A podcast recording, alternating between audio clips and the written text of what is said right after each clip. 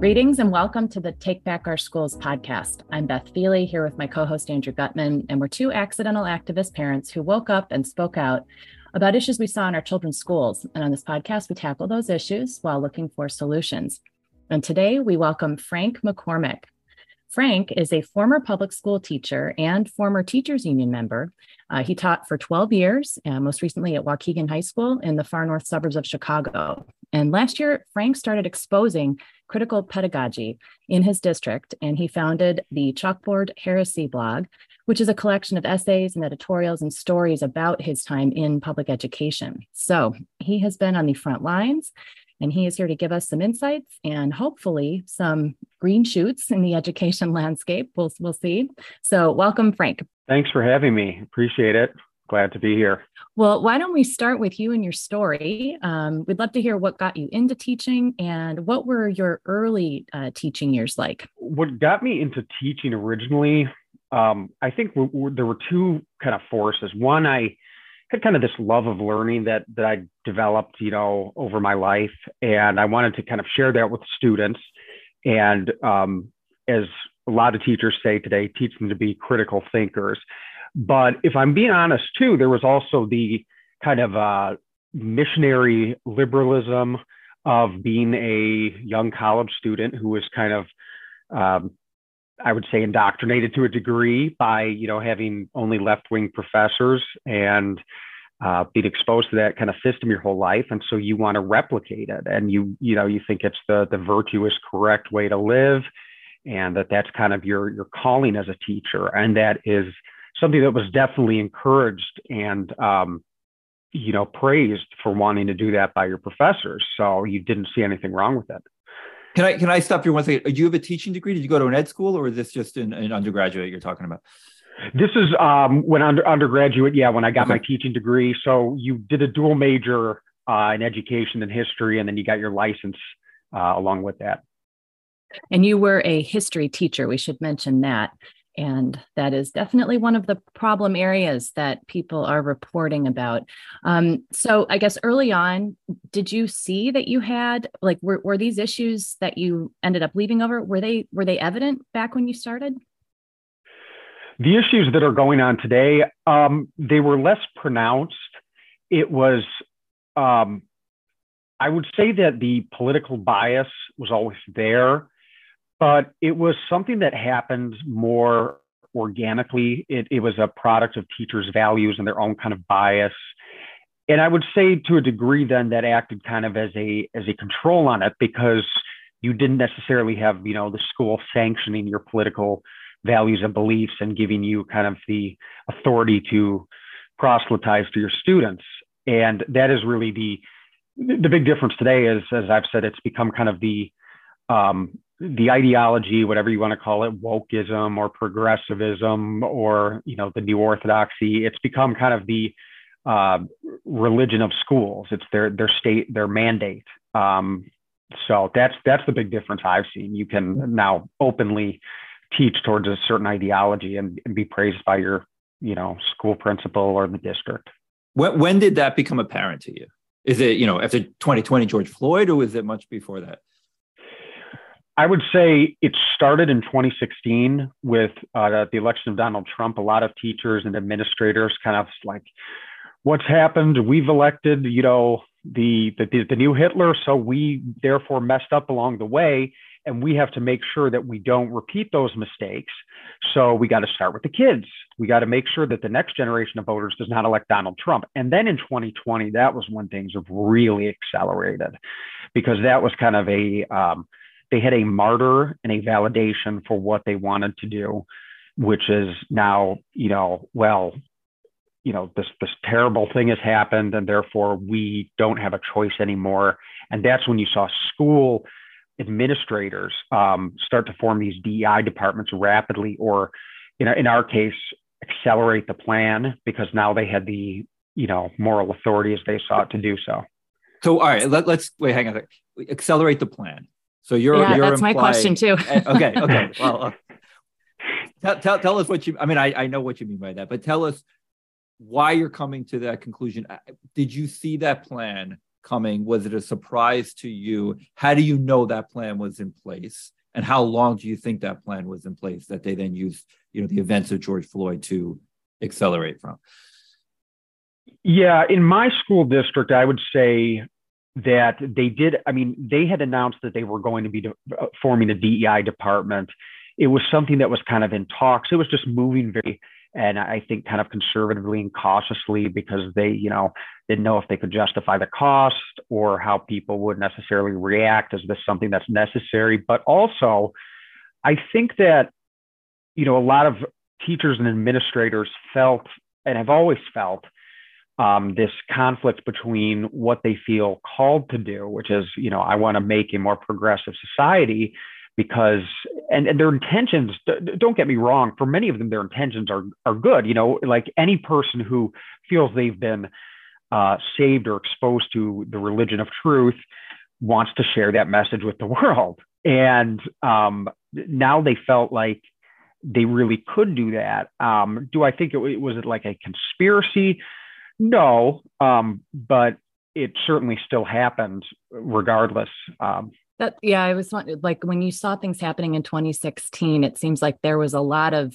a good foundation laid, and yep. then George Floyd was a spark, and then it just it, it took off. Um, and I think I've heard that in other situations too.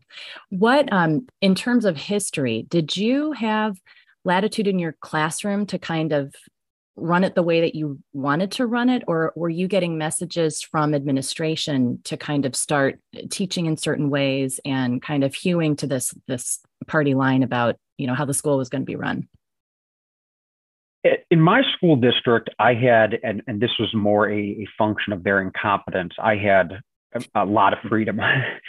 So you could kind of do what you wanted. And um, now i'm going to say that a lot of people are going to say well wait a second. So there's there's not these mandates and messages. No, I, that's not what I'm saying. I think the implications are something that a lot of people don't want to admit. And I, I can say it because I'm a teacher. They'll say, We know most teachers aren't on board with this. And I'm like, no, they are, guys. I, really? I really wish I wish it wasn't the case, but yeah. you know, um, they are. I was at one point in, in my career, as were many of my colleagues.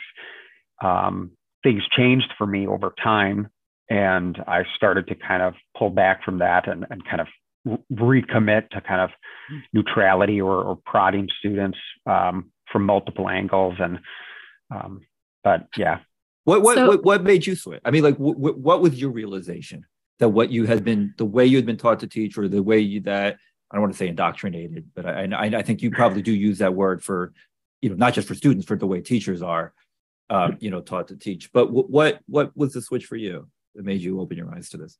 Sure. Um, I think what really changed for me was the reality of what the system was like from the inside, kind of the corruption, and seeing how it was affecting me and it was affecting my students, and being surrounded by just absolute incompetence, apathy, um, self serving behavior from the administration. From the I'm, I'm, guessing you're not meaning oh, yeah. No, this is this was this was this was systemic to the anyone in the institution, from administrators to teachers. It was like it was like everyone was in on this kind of you know con like don't say anything don't point it out you got a job i got a job it's a good deal just keep your mouth shut i had, I had a problem doing that and i kind of lost faith in when i went into teaching I had, you know, this faith in public education as, you know, it's a, it's a government program and it can uplift students in the poor communities. And I go there and reality is totally different. And I had like this kind of crisis of faith. I mean, mm-hmm. that's why I, I think, you know, you can really understand wokeness as in, in a religious paradigm. And what I would say is that I had the equivalent of, you know, kind of a uh, loss of uh, my my faith and religion, and um, spent a lot of time searching and, you know, then came to kind of different conclusions. What did that look like in your classroom? But can you point to an example, uh, like a specific incident? And also, I'd love to hear in terms of your school, like what type of school that you were in and when, and about the students and how it affected them. Sure. Um, so I'll start with that. I was in an urban, um, which is code, or the, you know, I'm still I'm still kind of programmed to use the teacher's language. It was a Black and Hispanic community, uh, primarily, predominantly school, 96 percent. Um, and you know, we would say it's an urban or inner city school, but that you know, I think people understand there's high concentration of poverty and social issues um, that come with poverty. And in terms of what I started to do differently, I remember, let's see, I think this was was maybe 26 or 27. I'd been teaching for a few years and I was really getting interested in learning kind of more about economics and kind of the classical economic thinkers and um, in a way I hadn't been exposed to in college and high school. And I was teaching um, what they called American government at the time, and and you know I had this freedom, and uh, my kids were always interested. You know, kind of they had this romanticization. I think, especially growing up in a uh, kind of urban, you know, poor environment of like the rags to riches story, and they want like business, and you know, a lot of them actually like Donald Trump and admired him because they saw him as kind of this folk hero. And so I said, Do you guys want to learn about like some economics along with your government? Are you interested in this? And I started to expose them to kind of like empirical models and uh, theories and lessons about how markets work. And it was something I was kind of learning along with them, and it was kind of exciting.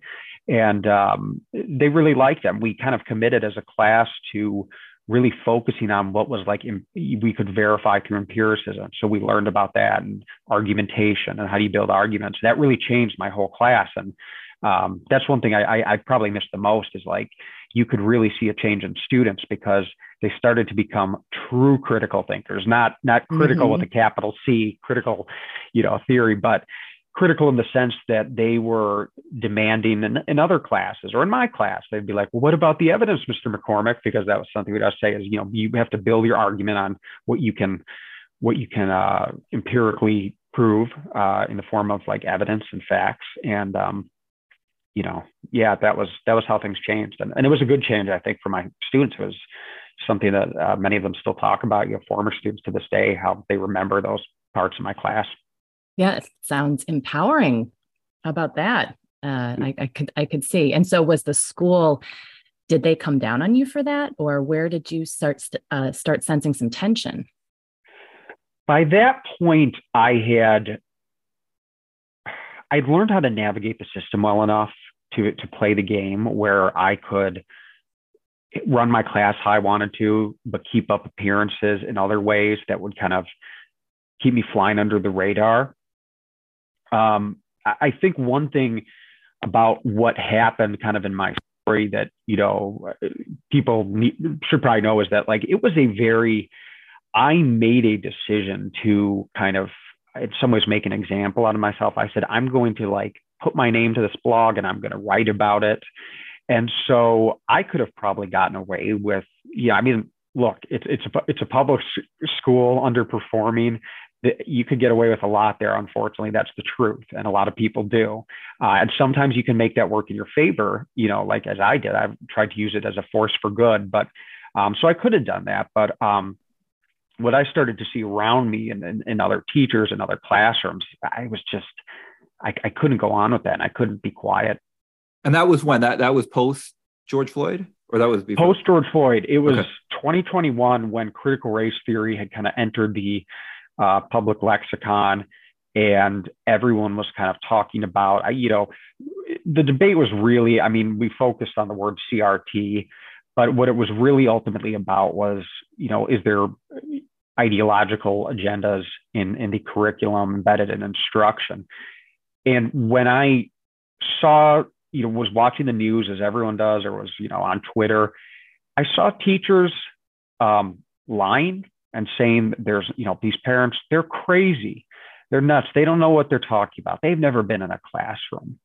And I said, well, I have. And, and, you know, I think probably a lot of teachers thought that, you know, or, or you know, a sizable number of the conservative teachers are like, but, you know, we all know that there it's like in the profession like no one's going to say anything because who, who would do that and i'm like well maybe i'm crazy enough to do it and I, I just kind of asked myself like what if i did what if i just kind of exposed it and started talking about what was really happening it would be yeah, i kind of thought at the time i was like this this would be revolutionary because Um, the only other person at the time I knew was who had done a similar thing was Paul Rossi. And, you know, we talked on the phone before and I said, you know, he gave me some advice as I'm thinking of just exposing the whole thing and um, somehow managed to convince my wife to let me do it and go along with it, which is, uh, yeah. Did you talk to any of the other teachers at your school about this? I mean, there have to have been at least a handful that had you know similar sympathies to you know your views. I mean did you try to did you know them? Did you try to find them? Did they you know were they on board with what you were doing? Were they just too scared to you know come out? Yeah i did find um, a group of teachers that supported me but they also kind of made it clear like that they'd have to give their support you know more privately and they they're they're rooting for me and sometimes they'd like wade into argument. Like people would be talking about me at the teacher center. So they'd like kind of come in and be like, well, wait a second, don't you think he's got a point on this? And that was their kind of way of supporting me. Um, I will say there was one teacher uh, who was really great. He was uh, a union rep and he um, came to bat for me in a way that no one else did. Um, and I'll, if I can just share, share this brief story. We, I was at one point called into the district office with their uh, attorney who was there and who wanted to read me the ethics code and make sure that you know she kind of flipped it. Like we think you might be indoctrinating students and you might have the political agenda. And he laid into her so hard like he said are you kidding me? that afterwards she like she picked up her drink and she was shaking and she couldn't get the words out. Um, and and so that was that was pretty cool for me to see like one person really go to bat for me. I think that that matters when you're doing this kind of thing. And the fight we're all kind of participating in, or the, the you know for our schools and for our kids. Um, I always tell people when you you can make a really big difference in someone's life when you just kind of go to bat for them when they're putting you know their social life there on the line and, and as many of us do um, or their job and so what were the kids saying as they observed i mean did they know that you were speaking out and publicly and you know putting stuff out on twitter and the internet and and what were they what was their reaction yeah i was able to keep it um, kind of out of their range of vision for a while were you anonymous sorry would you do this anonymously at the beginning or you did this under your name so I did it anonymously for I think about three weeks in the summer. Then I was like, you know, that was about as much as I could take. It doesn't okay. work. Um, I, I got more legitimacy when I had a, a, a, face to it, and people were like, "Oh, yeah. he's a real person and a real teacher." Um, eventually, I think what happened, I, I, can't prove this, but all of a sudden, um, kids started to know all at once, and they were talking about it in their classrooms with teachers. So I think what happened is teachers got fed up and started telling the kids about it um, because I said, well, wait a second. I said, how do you know? I said, have you guys been on Twitter? Well, I don't have a Twitter account. No, I, I don't follow you. I said, well, who's telling you I'm racist? Who's telling you I'm a white supremacist? They're kind of like, uh, well, I just, I've just heard it around. And I'm like, mm-hmm. look, these, these kids aren't like following the same like Twitter circles we are. I mean, they and and some of the stuff, you know, I, I questioned if they always understood what I was talking about because I'd ask them like, what am I talking about? And they couldn't tell me. So I think they were being told by teachers uh, certain things. And I think that was purposeful because it was a way to mm-hmm. accelerate the process of making my life difficult. Yeah. And then also parents. Had, did you hear from any parents, either pro or con?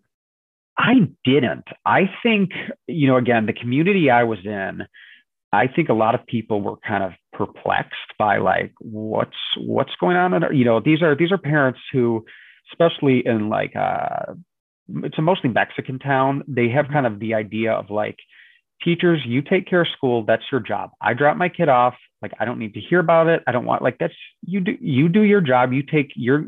They kind of put a lot of trust in you. Like, my kid's bad. I, you know, give you the authority to discipline them. They'll sometimes say like, you know, you can hit my kid. You can slap them. we're like, no, we can't do that. and they'll say, I give you right. permission. We're like, that's not how it works. But so that that was their attitude, and they um didn't you know necessarily i think fully understand it. And some people that did actually in the community and i spoke to there was one person in particular uh, he was I, I, would describe him as a as a black nationalist. I mean, he's all about kind of black identitarianism and black nationalism. And originally he was someone i really butted heads with. And then you know we went out to lunch together and he started listening to me and started to find what i was saying really interesting. And i started talking about the effects that you know our school system is having on kids and the community. And, um, you know, to, this day now we still talk and he's really open to, he reads, uh, he read Charles Love's book and uh, loved it, was, you know, texting me how excited he was and how great it was. So, you know, people surprise you. And that was, you know, there's a lot, I mean, there's, I can talk a lot about like the bad times and, you know, times I was really down and feeling hopeless, but there were a lot of really positive kind of rays of sunshine that kept me going. So what were you, you know, what were you exposing and, and I continue to expose and what, I mean, give us your teacher's take on why it's so bad for kids, for the country, for the world. I mean, you know, what, what, what is it in your views? Sure. Um, I first noticed, um, it was an email that went out about the Dr. Seuss books in the school library and that these books, they said we need to make room for more inclusive books, make room. I guess there was Dr. Seuss books were taking up a tremendous amount of space, you know, or something like that. So they said we're going to make room for more inclusive books because of problematic images. We're going to get rid of these. And I said, okay, something's going on. So I started anonymously sending FOIA requests to the district. I said, I want to know some of this training they went to over the summers. And the first training was a slideshow, and on it, it was um, like you know revolutionary students and it was uh, black panthers holding guns in it so this is sorry this is teacher training this is teacher training yep that, that was select- required optional it was suggested? optional as, as part of forming this dei department so okay. it was kind of a preview of what was going to come down the pipeline mm-hmm. and open to like, anybody or only open to certain teachers of certain races i mean how, how did they how did that come about yeah, I mean, I think they I can't prove it, but they, they, they were looking for a certain you know profile of teacher that they wanted to fit and that they wanted to um, cater to and felt would be receptive to it. I think they were also looking for people that would have like what they were trying to do was kind of train the uh, the, the first line of troops that would go bring this into the schools and say this is the mandate and give they wanted to give the idea some authority by having it be teachers and not just administrators. And you know they had native land acknowledgement and they had huey newton pictures and they called they said hello fellow or comrades in their greeting. And i'm like this is comrades? Said, wow. Yeah comrades. They, they said i mean literally i i you know it's like welcome comrades. And um so how many teachers just, participated in this training? I mean uh, was it a big number I would say a few dozen. Okay. start. And you were you were one of them? no, I I, I, got this through okay. the yeah I got this through the FOIA process. Um, okay. And I was kind of I think I actually did apply, but they never got back back to me. I applied to be on the like DEI kind of formation committee, but they were not interested in having me by that point. Um, yeah, and and then I started to, you know, it was just more and more would come out. Um, I I did a, and I've suggested this to people. You ask them to keyword search in their emails for like a certain year in the FOIA process, and I looked up critical race theory. I said, well, everyone's saying that it's it's it doesn't exist in our schools. Let's see what our district's talking about. And sure enough, found an email, and it's asking them to read up on critical race theory from a DEI consultant. And it got worse and worse when I started to then look into our Google Drive. And that's where I really started to get people mad as I started to go into our shared Google Drive where teachers had, I think, a lot of times inadvertently put like they didn't realize they had their lessons up there. And I saw like lessons, like having students analyze the relationship between police and slave patrols. Hmm. Um, and that was just shocking to me. We'll be back with more with Frank McCormick right after this.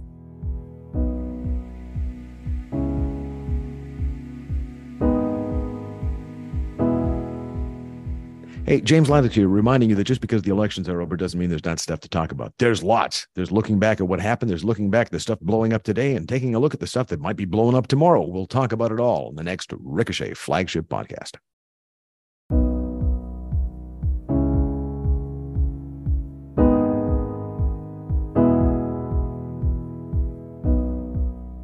And what are you doing with this information? Were you feeding it to media or writing on your blog about it? Uh, like, how are you getting word out to expose this? I primarily just posted it on okay. Twitter, made videos about it. Yeah, um, okay.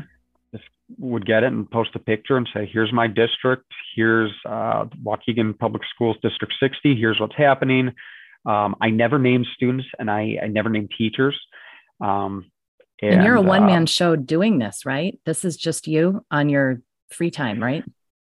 Yeah, this is just me, um, kind of running it all, and it was it was a very kind of hectic time. It was it was a, there was a mixture of like adrenaline and this thrill, kind of like like I can't believe I'm doing this. Is like you know kind of a lot of teachers, you know, revenge fantasy. Like I get to strike back against this empire I've been serving under and, you know, had to keep quiet about. Um, and, and then at the same time, like you realize that you're on, uh, I used to describe it to people as like one of those Western movies where they're, they're robbing the train and it's about to go off. And I'm like, you know, how much money can I get in the bag, you know, or information can I get out before I go right off the cliff? Um, and I also had to think too about my family. You know, I'm thinking about my wife and kid. I'm like, what point might there be another opportunity that comes up? When do I do I ride this all the way out? You know, crash and burn with it, or do I jump off at some point?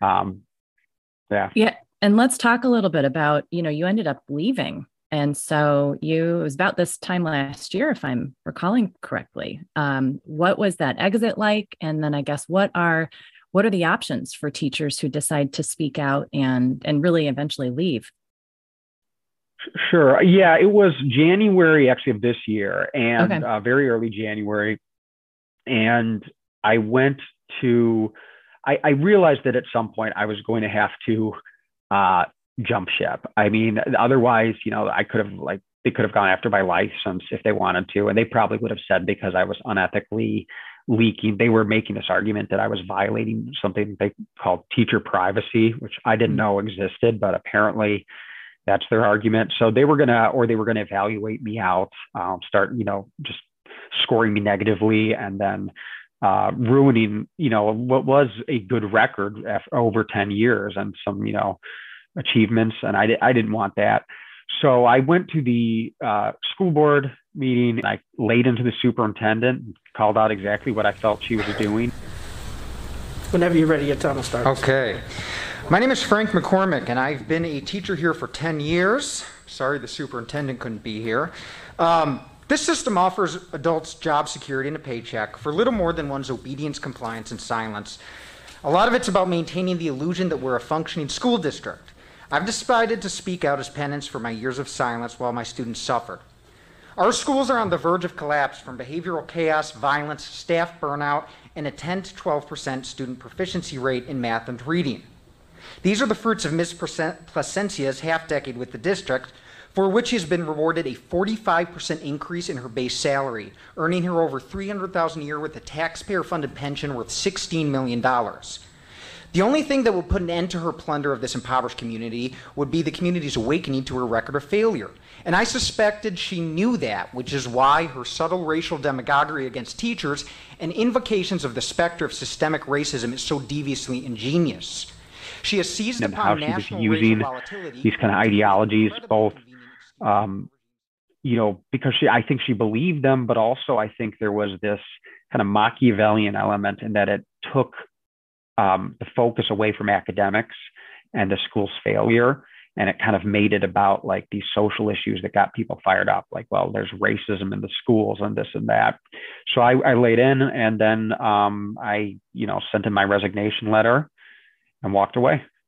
And um, in terms of you know what comes after i i would say that you know it's definitely an adjustment um, the longer you've been in teaching i would say you become kind of indoctrinated into this way the world works and this way of thinking. Like you've kind of learned to survive in a bureaucratic model of the world that just doesn't exist outside schools. And so, you know, you have to work hard to really change your thinking and paradigm and be flexible and understand that the idea of like permanent job security does not exist.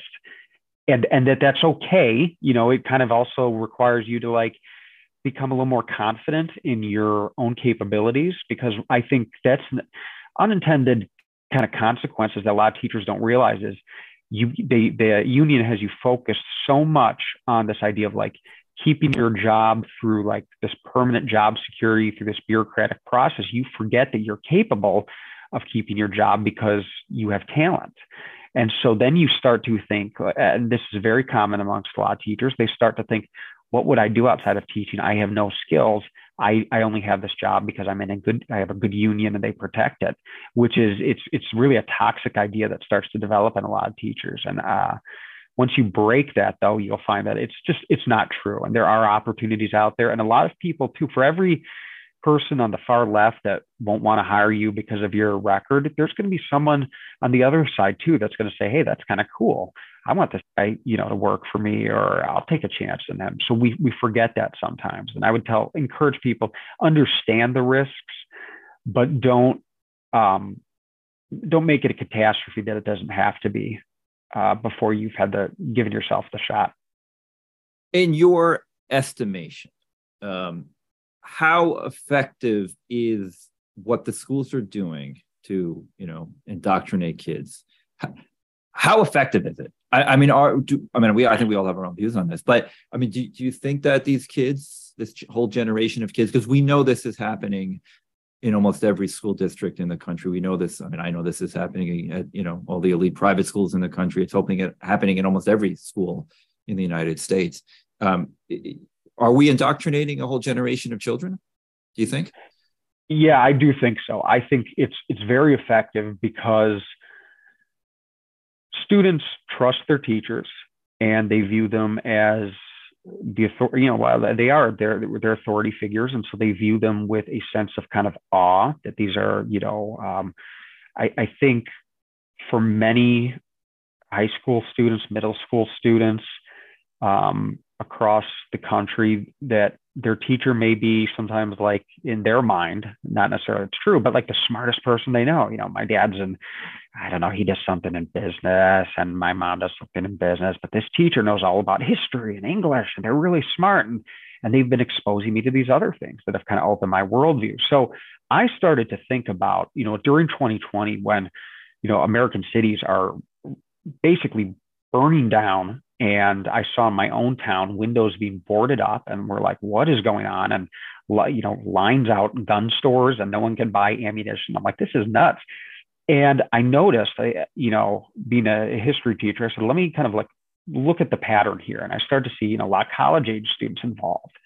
And I would talk to people about it, and they'd say, "Well, yeah, because you know what they're getting in college." I said, "Okay, yeah, that makes sense." I said, I'd ask them, do you think there's some of that going on in, in the high schools? And sometimes would say, yeah, there's, yeah, I do think it's, you know, there's been some of that. And um, then I started to see it get worse. And I said, man, what happens if, you know, the, the kind of ideology that dominated uh, universities and radicalized kind of college students who at least had a chance to like be like defend themselves somewhat from that ideology or had their parents could raise them with some like values and like uh, in, insulate them from that. I said, this is like a, this is mm-hmm. like fertile soil for an ideology to take root in, in, a new generation of students. I said, and the next time there's like a spark like that, and you have um, radical revolutionary potential kind of baked into the social fabric, you know, historically things get very ugly very quickly. And um, we've seen it, you know,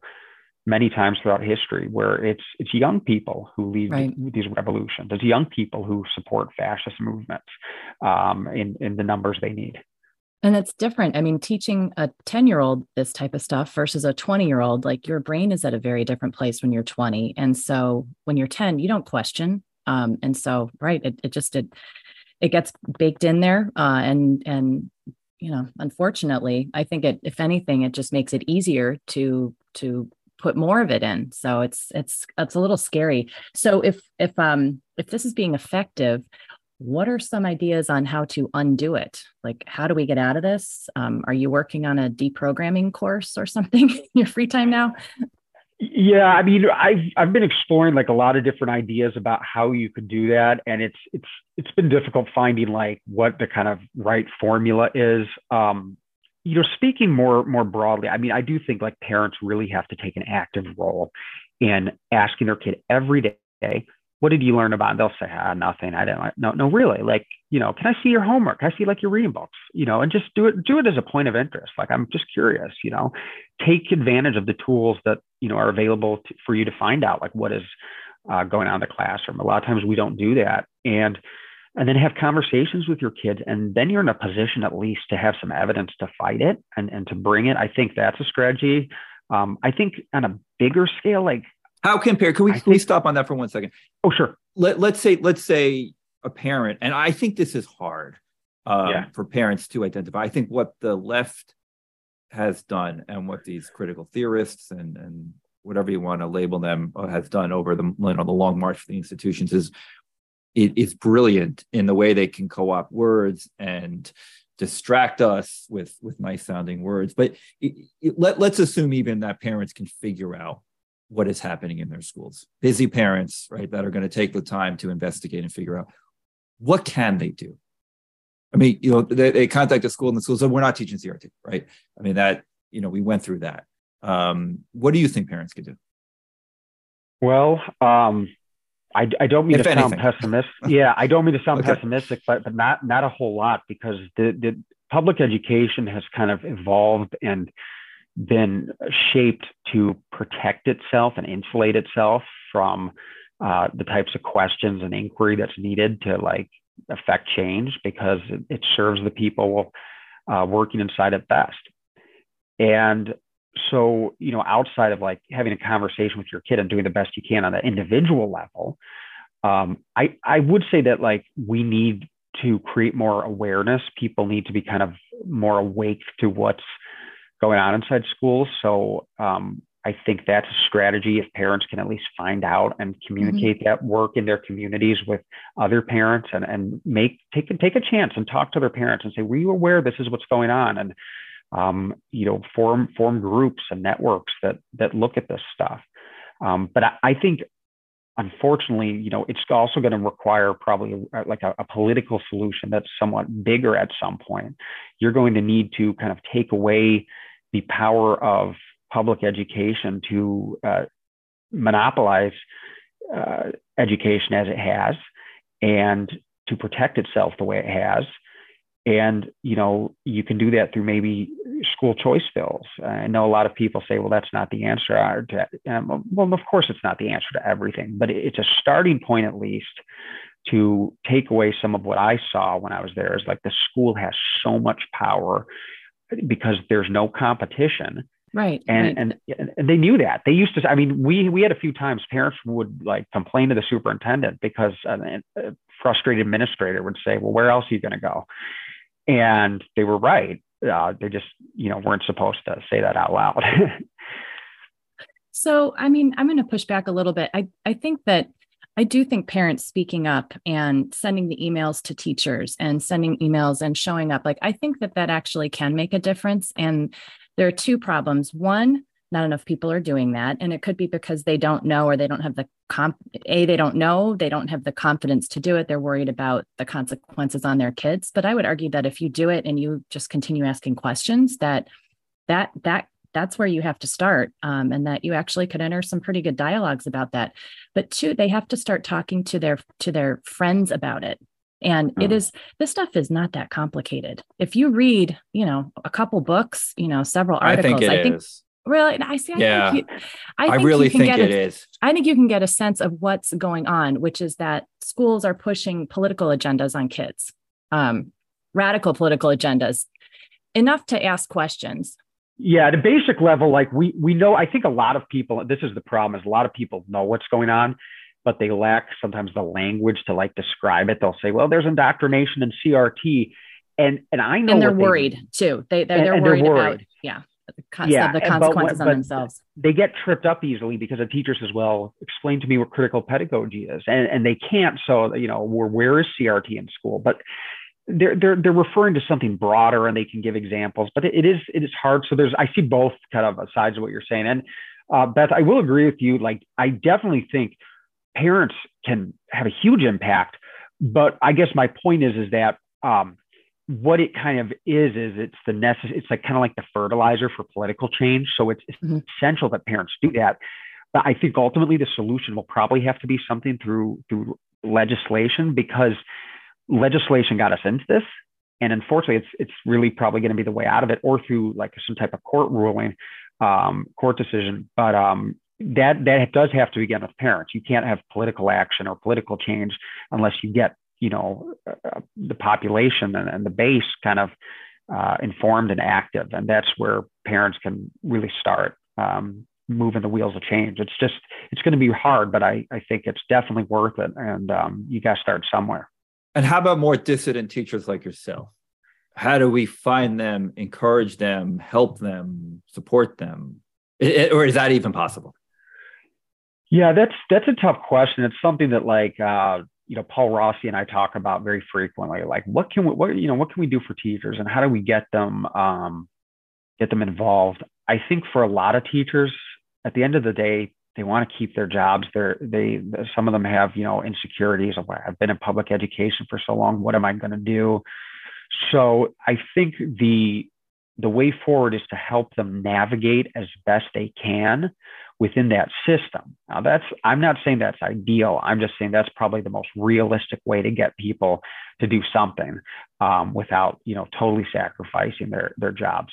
But I will say this: if you know, some of you know, Paul Rossi, myself, and there was Tony Kinnett, like there was kind of a group of us that kind of connected nationally. And we, we, we've talked amongst each other. And one of our frustrations is that we felt we kind of made like up like, you know, the, the first, we, we took the first series of blows, we kind of softened them up and we opened the door a little bit for other teachers like, Hey, come on guys, like you can, you know, we've taken some of the heat we've made a, a big wave.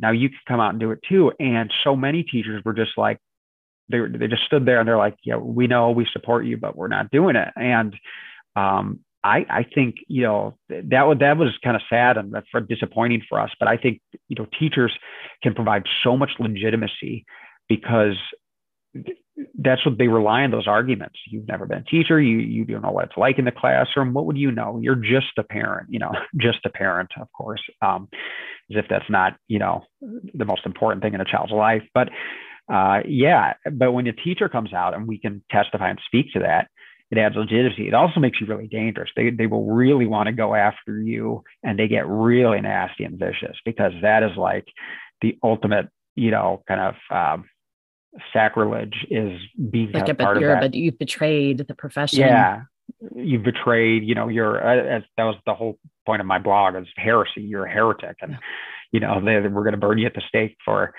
daring to question the tenets of our faith. All right, last question. You have children, right, or what?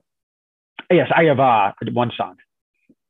Six. I don't know how old, but what what are you, what are you going to do about schooling? I mean, have you thought about it, or? Yeah, that's that's something I get asked a lot. I I'll, I'll be honest. I think because I'm so involved in what's going on, and because I like fight so much of this and invest so much time on a personal level, I think there's part of me that like is just like hoping that they maybe know a little bit about who I am to like stay away from that. But also, it's something um, I've had family members ask. They said, "Well, what are you going to do about?" And and um, I'm always like, gosh, I haven't thought about that because I don't like, I don't want to go, I don't want to bring those kind of two worlds together. But it's a really good question. It's something I'm thinking about. And um, I, am thinking about, you know, if, if I can get involved in forming something in my local community where we kind of use some of the tactics and methods that I had developed, um, like, and, and learned through my experience, and we can take my kind of insider knowledge and put that to use for the community. I'm like, we could probably, uh, you know, get a lot of information and make some waves and, and keep them kind of on their toes. I think that will do a lot. If you scare, if people are scared about their jobs, um, I'm not saying like you want to like put fear in them, but they know that there's some accountability and like, yeah, if you do kind of bring things in that are very explicitly political, like you might risk your job. That will influence teacher behavior a lot. And the union will then start to take a stance on it. Like you will see the union start to tell teachers, stay away from this because the unions primarily are about one thing and one thing only keeping teachers' jobs. That's it. And so if you can start to make uh, it risky to a teacher's job to bring in their politics into the classroom, unions will start to give them very explicit advice on how to conduct themselves, and you might see a broader change. Frank, on behalf of two parents, Beth and myself, thank you for what you have done in exposing what schools are doing to our children. Because some of what teachers are saying are right. We're not in the classroom. You know, some of us saw what was going on in Zoom. Some of us were able to talk to our kids and, and piece together some of what the schools are doing, but nobody can do that unless they are in the classroom. So, uh, on behalf of parents everywhere, uh, thank you for exposing uh, and for fighting for uh, our children and for education and for joining us today on Take Back Our Schools. Thank you so much. I really appreciate it and I had a great time being here.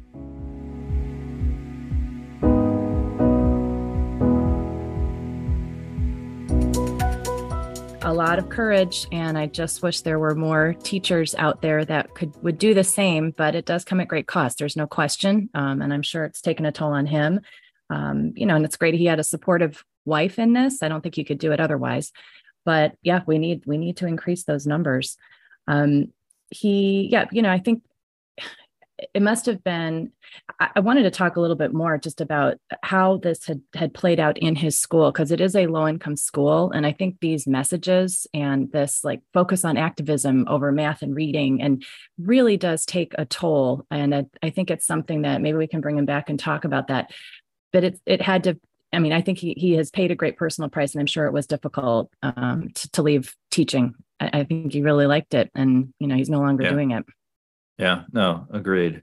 Um, but to your point, I mean, the amount of time and money. I've seen some slides that he's done for other presentations, and you know, he's he's talking about a you know relatively low income school where the administration says we don't really have money for books and we don't really have money for resources, and and then they go and spend. I think I think in one slide he had, uh, you know, over half a million dollars on you know DEI consultants or, or DEI training or something like that. And you're, and, you know, so we all talk about schools don't have enough resources, but look at where they're spending it. We look at where their time in the classroom is now spent on looking at everything through the lens of anti-racism or CRT or gender ideology. And then we see, you know, national report card of single mm-hmm. digits or low double digits people kids reading and doing math at grade level Yep. But without and, people showing up and, and pointing that out.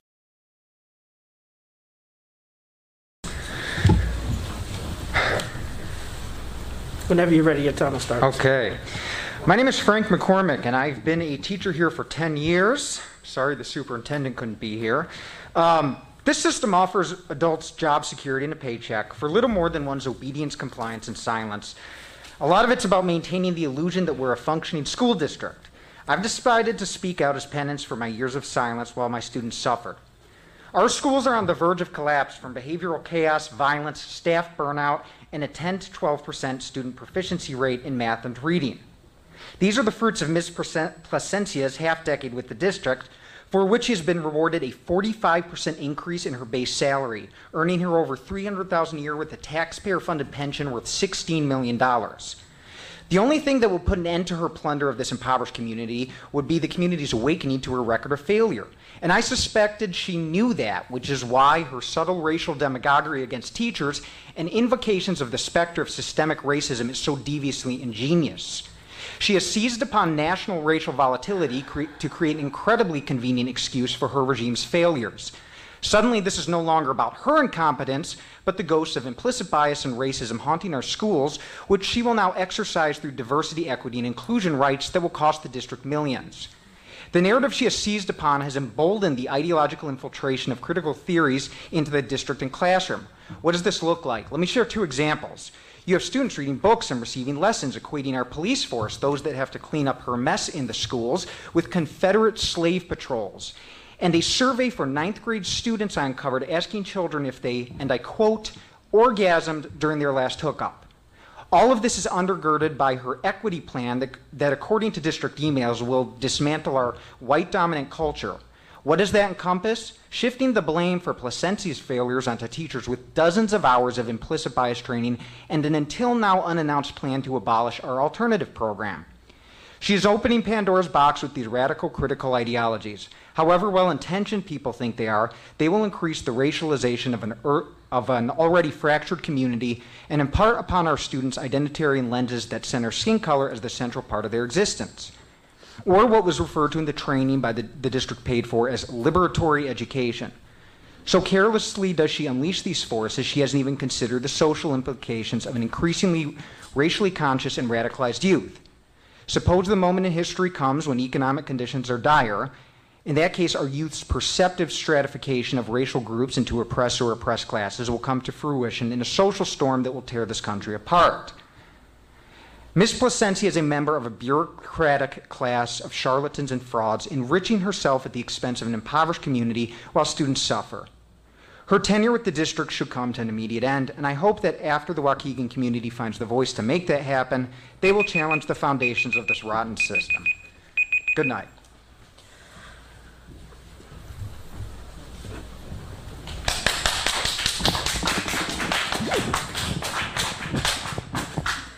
Next name on the list is Phil Maione.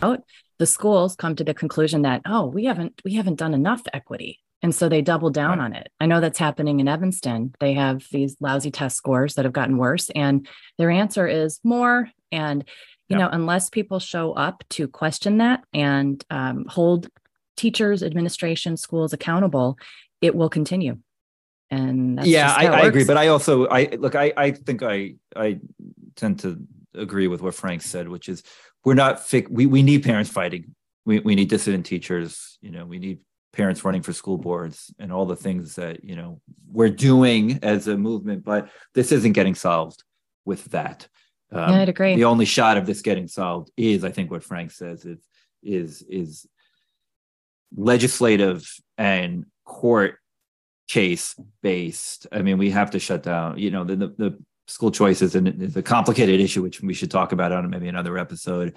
It's necessary, but it's not sufficient because we know plenty of the schools outside of the public schools are have the same, if not even worse problems. So but, you think we need like anti DEI legislation, anti CRT legislation? Like, what do you? I, I do. I, you know, and it's an interesting. Something I've been meaning to write about is is you know Florida and their stop woke legislation has gotten praise, obviously, from many on the right and mm-hmm.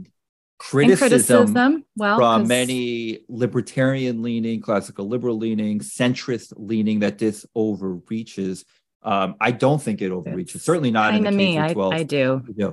So we're actually, I mean, you're the more conservative than I am. I'm more the classical liberal libertarian, but I think that this is coming down from the federal government and this is coming down from the monopolization of of schools and the power of the unions. Mm-hmm. Um, the only shot we have is for states to counteract that, and the only power they have to do that is through this kind of legislation. But, um, now, you go ahead. Oh, well, I was just going to say, how is it that what is it, Title Six? Like, how how how doesn't existing legislation apply? Like, you cannot divide and treat kids differently or teachers by race. Um, period. End of story. I mean, it's basically what it says. Well, when now, well, but the Civil Rights Act changed that, and and subsequent court cases changed that. I mean, that was, you know, no, pre- that's what the whole that the Evanston school teacher. That's what her case rests on, and I which which I think is solid ground too. So, but I don't know, maybe. I, I, it's just sorry complicated. Tell me what you think. No, no, no. Well, I don't. We, we well, and it's to be determined, I guess. Yeah, I mean, we we could we could bring in some you know some lawyers to talk. I, I we're not i don't know if we're solving these issues. We have to completely reform or repeal the 1964 civil rights act um, that went from colorblind individual rights to group rights and we have to bring back freedom of association. I'll go further. Oh, freedom boy. of association. Um, the, the, you know this is not solving getting solved by parents showing up at school board meetings as important okay. as that is. I mean there are institutional yeah, you know things that have to fundamentally change to solve our education problems and to solve our societal problems, and they're very much related. Um, and this is obviously a topic for a broader topic. It is, and and to keep keep it in context, I mean, this has taken decades, so it's not like this is going to be over next this time next year. I mean, this is this is a decades old problem, and I'd hate to say that it's going to take decades, but we should be realistic in terms of the the time if we're going to win, it's going to take decades. You know, they they took decades to march through the institutions. Uh, one could argue it's progressive education that goes back more than you know 100 years that started this. Certainly since you know the 1960s. Um, we're going to have to do the same. There's no quick fix here, and that's one of the challenges of getting you know philanthropic money on our side. That Our side tends to want the home run and you know the quarterly metrics and the other side will spend an enormous amount of money on the long game. We don't do that mm-hmm. and we're going to have to do that. And you know that's why yes school choice is getting too much attention. It, it, needs to get attention. They need to you know strike while the iron's hot. I get that. We do need school choice long term. We do need to break the monopolies but if it gets too much attention it distracts from the bigger issues because school choice is not going to solve these indoctrination issues in, in schools um, it's going to take time. The the scary thing, and I Frank kind of alluded to this, and I wrote a piece about this recently on my Substack, is if you look at how liberal, how progressive young people are, Gen Z, it's mm-hmm. terrifying. And uh, you know they voted, you know, like by forty points, fifty points in some state races in this past elections um, for Democrats. Now, most of those voters are millennials and older Gen Z who only got this indoctrination in college. Now we're indoctrinating kids starting at kindergarten or even younger. This is terrifying. Mm-hmm. You know, we're going to have a president AOC in our future, not in 24, but not that far in the future if we don't, res- re- you know, reverse what schools are doing. Mm-hmm. That's really scary. Um, we have to do that. It's going to take a long time to do that, but you know? Mm-hmm. but if we don't do that quickly we're in even deeper trouble. So agreed. Uh, and quite frankly i think it starts it starts in the family unit. It starts with what is going into your child's head and your knowledge about that. And so i would i would ask that parents start really checking those backpacks and becoming more active and rolling up sleeves because it's that is but there where are it's no backpacks start. anymore. Here's, here's the thing it's all electronic. Yeah, well, virtual backpacks. No, I, I, um, I mean, but I, yeah, you know, I don't mean to I mean. criticize. I mean, the, the, truth of the matter is, it's no, but it's harder. It for is, schools. It's harder to, to detect. This. Absolutely, we're not looking. Absolutely. They don't have textbooks anymore. No, my, they don't. My daughter's used to be that. School, yeah. has no textbooks. No, school boards Everything. used to approve textbooks, and now teachers are encouraged. They grab stuff off YouTube and you know and random. And I mean, I I wrote something about the garbage that was pulled off the YouTube for my son's class a couple years ago. Thing was like a political. um it there was a there was a uh, it was like a fundraising thing for extreme you know climate change. I mean it was just it was bizarre. So i agree it's complicated but gotta keep pushing. There's no cavalry coming. So that okay. here's the message. There's no cavalry coming. You are the cavalry. So well, we, parents, we, so. we are the we're all the cavalry. I mean we are. we have to be. All right on that note so, we have plenty more to talk about in future episodes. There's some interesting issues. Um, on behalf of beth Feeley I am Andrew Gutmann. Thank you very much for tuning in to Take Back Our Schools. And as always, if you like us, please subscribe and review us and share us. And we will talk to you again soon.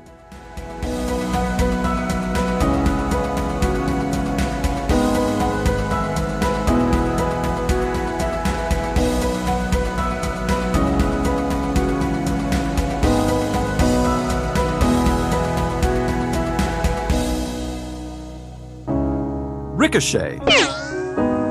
Join the conversation.